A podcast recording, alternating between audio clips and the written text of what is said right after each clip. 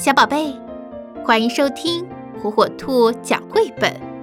今天，火火兔要给小朋友们讲的绘本故事，名字叫《咔哒咔哒猫》，作者美国朵琳·克罗宁文，美国贝西赖文图，依然译，由湖南少年儿童出版社出版。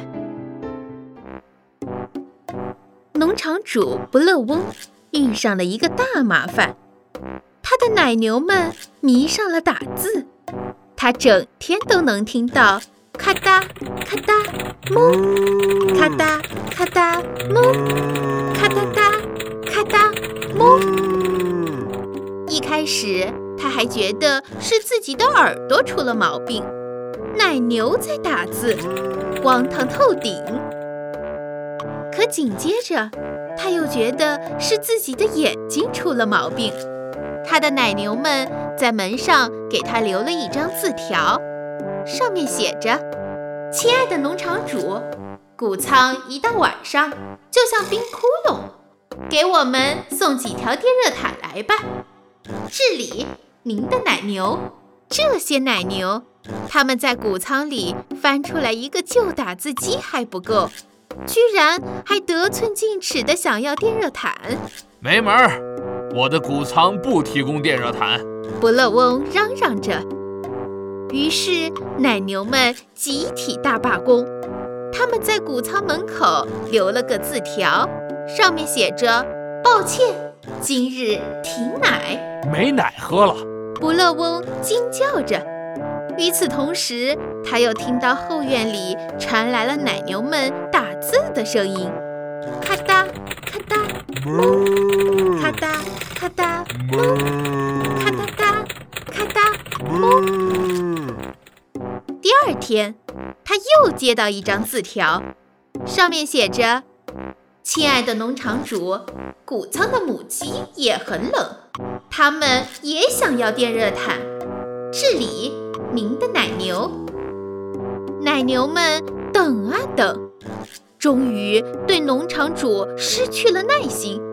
他们在谷仓门口留下了一张字条，上面写着：“全面停业，停奶，停蛋，没蛋吃了。”不漏翁惊叫着。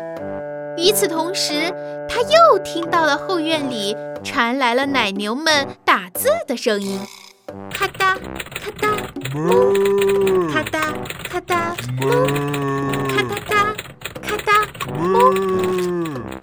不乐翁火冒三丈，奶牛在打字，母鸡在罢工，谁听过这样的事儿？农场主拖出了他自己的打字机。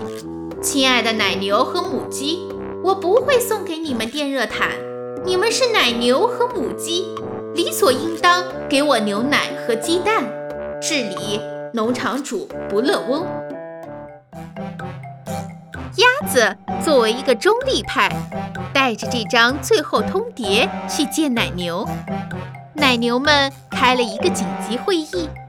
农场里所有的动物都围着谷仓往里探头探脑，可没有谁能听得懂哞哞叫。